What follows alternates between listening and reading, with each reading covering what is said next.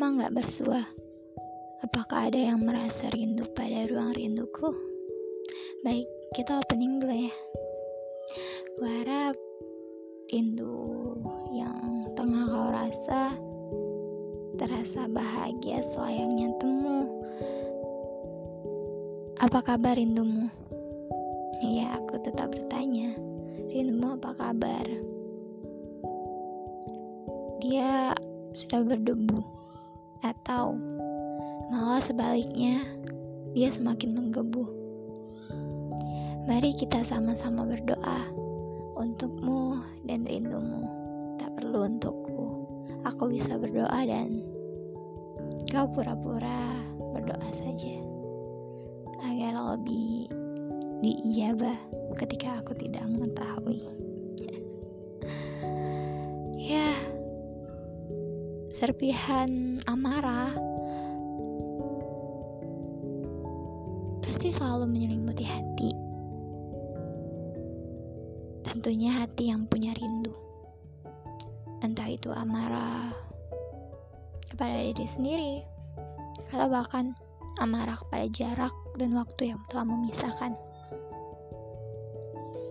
Lalu ada lagi namanya potongan kecewa dia itu akan selalu bercumbu pada rasa rindu yang mungkin telah memeluk. Ya, kecewa itu hadir ketika kau munculkan harap. Harapan yang tak pasti atau bahkan harapan yang kau tahu itu tidak akan membuatmu bertemu dan Kau berani berharap, kau berani untuk memberi ekspektasi, tapi kau tidak pernah siap untuk kecewa. Itu tidak adil. Dan dari potongan-potongan kecewa tersebut, kamu hanya siap untuk menangis. Menangis terseduh-seduh, atau bahkan nangis tanpa suara. Syahdu dalam hatimu atau matamu. Air mata yang keluar bisa jadi sebuah untayan deru dan napasmu, atau hanya perkara egomu. Aku ataupun kamu menyadari ketiga hal itu adalah sebuah klise yang menurut siapa pun atau untuk siapa pun pasti pernah menemukannya. Jika tiga hal itu beradu dan benar-benar dari si ego, maka itu bisa menjadi hal yang sangat menakutkan. Tapi tahu tidak, ketika rindu kamu kita bersama ketiga hal itu, kau tak marah, kau siap untuk kecewa,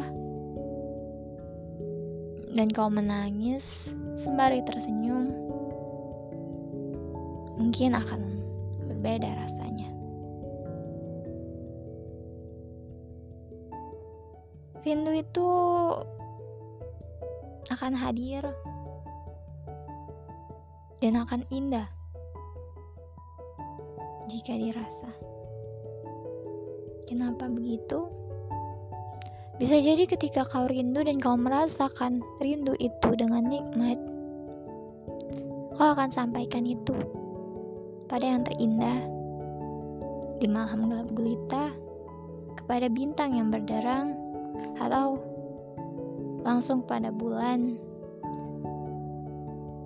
yang belum berbentuk atau sudah purnama, atau bahkan baru separuh jalan, atau hanya sebatas sabit. Ya, belum pada orang yang kau rindu. Berkata dengan pancaran sinar atau kegelapan malam. Berkata pada bintang-bintang atau langsung pada rumputan yang bergoyang. Aku ataupun mereka mungkin tidak pernah akan salapang itu. Dada kami terlalu sempit untuk melakukannya.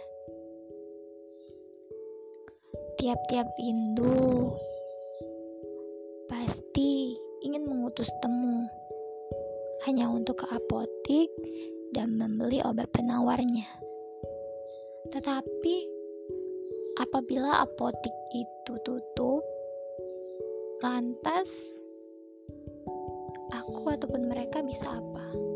Ya, kamu juga tak bisa apa-apa. Apa kamu akan senekat itu untuk memas memaksa pemilik apotik membuka pintu?